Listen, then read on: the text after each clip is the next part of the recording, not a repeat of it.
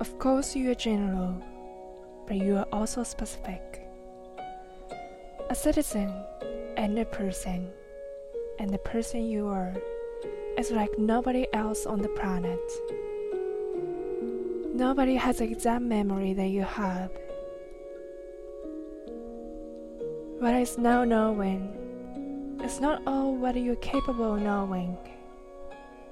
You are your own stories, and therefore free to imagine and experience what it means to be human without wills. What it feels like to be human without domination over others, without reckless reluctance, without fear of others unlike you the rotating, rehearsing, and reinventing the hatreds you learned in the sandbox.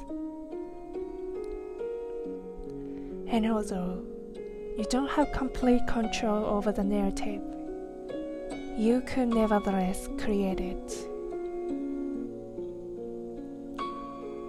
Also, you will never fully know or successfully manipulate the characters whose surface will disrupt your plot you can respect the ones who do by paying them close attention and doing them justice. The theme you choose may change or simply elude you, but being your own story means you can always choose a tone.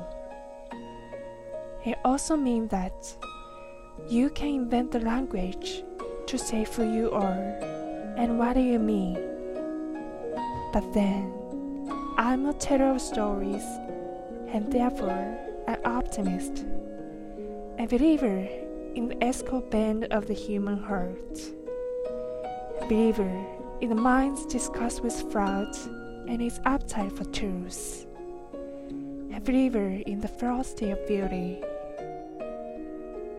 So, from my point of view, which is that of a storyteller, I see your life as already artful, waiting, just waiting and ready for you to make it art.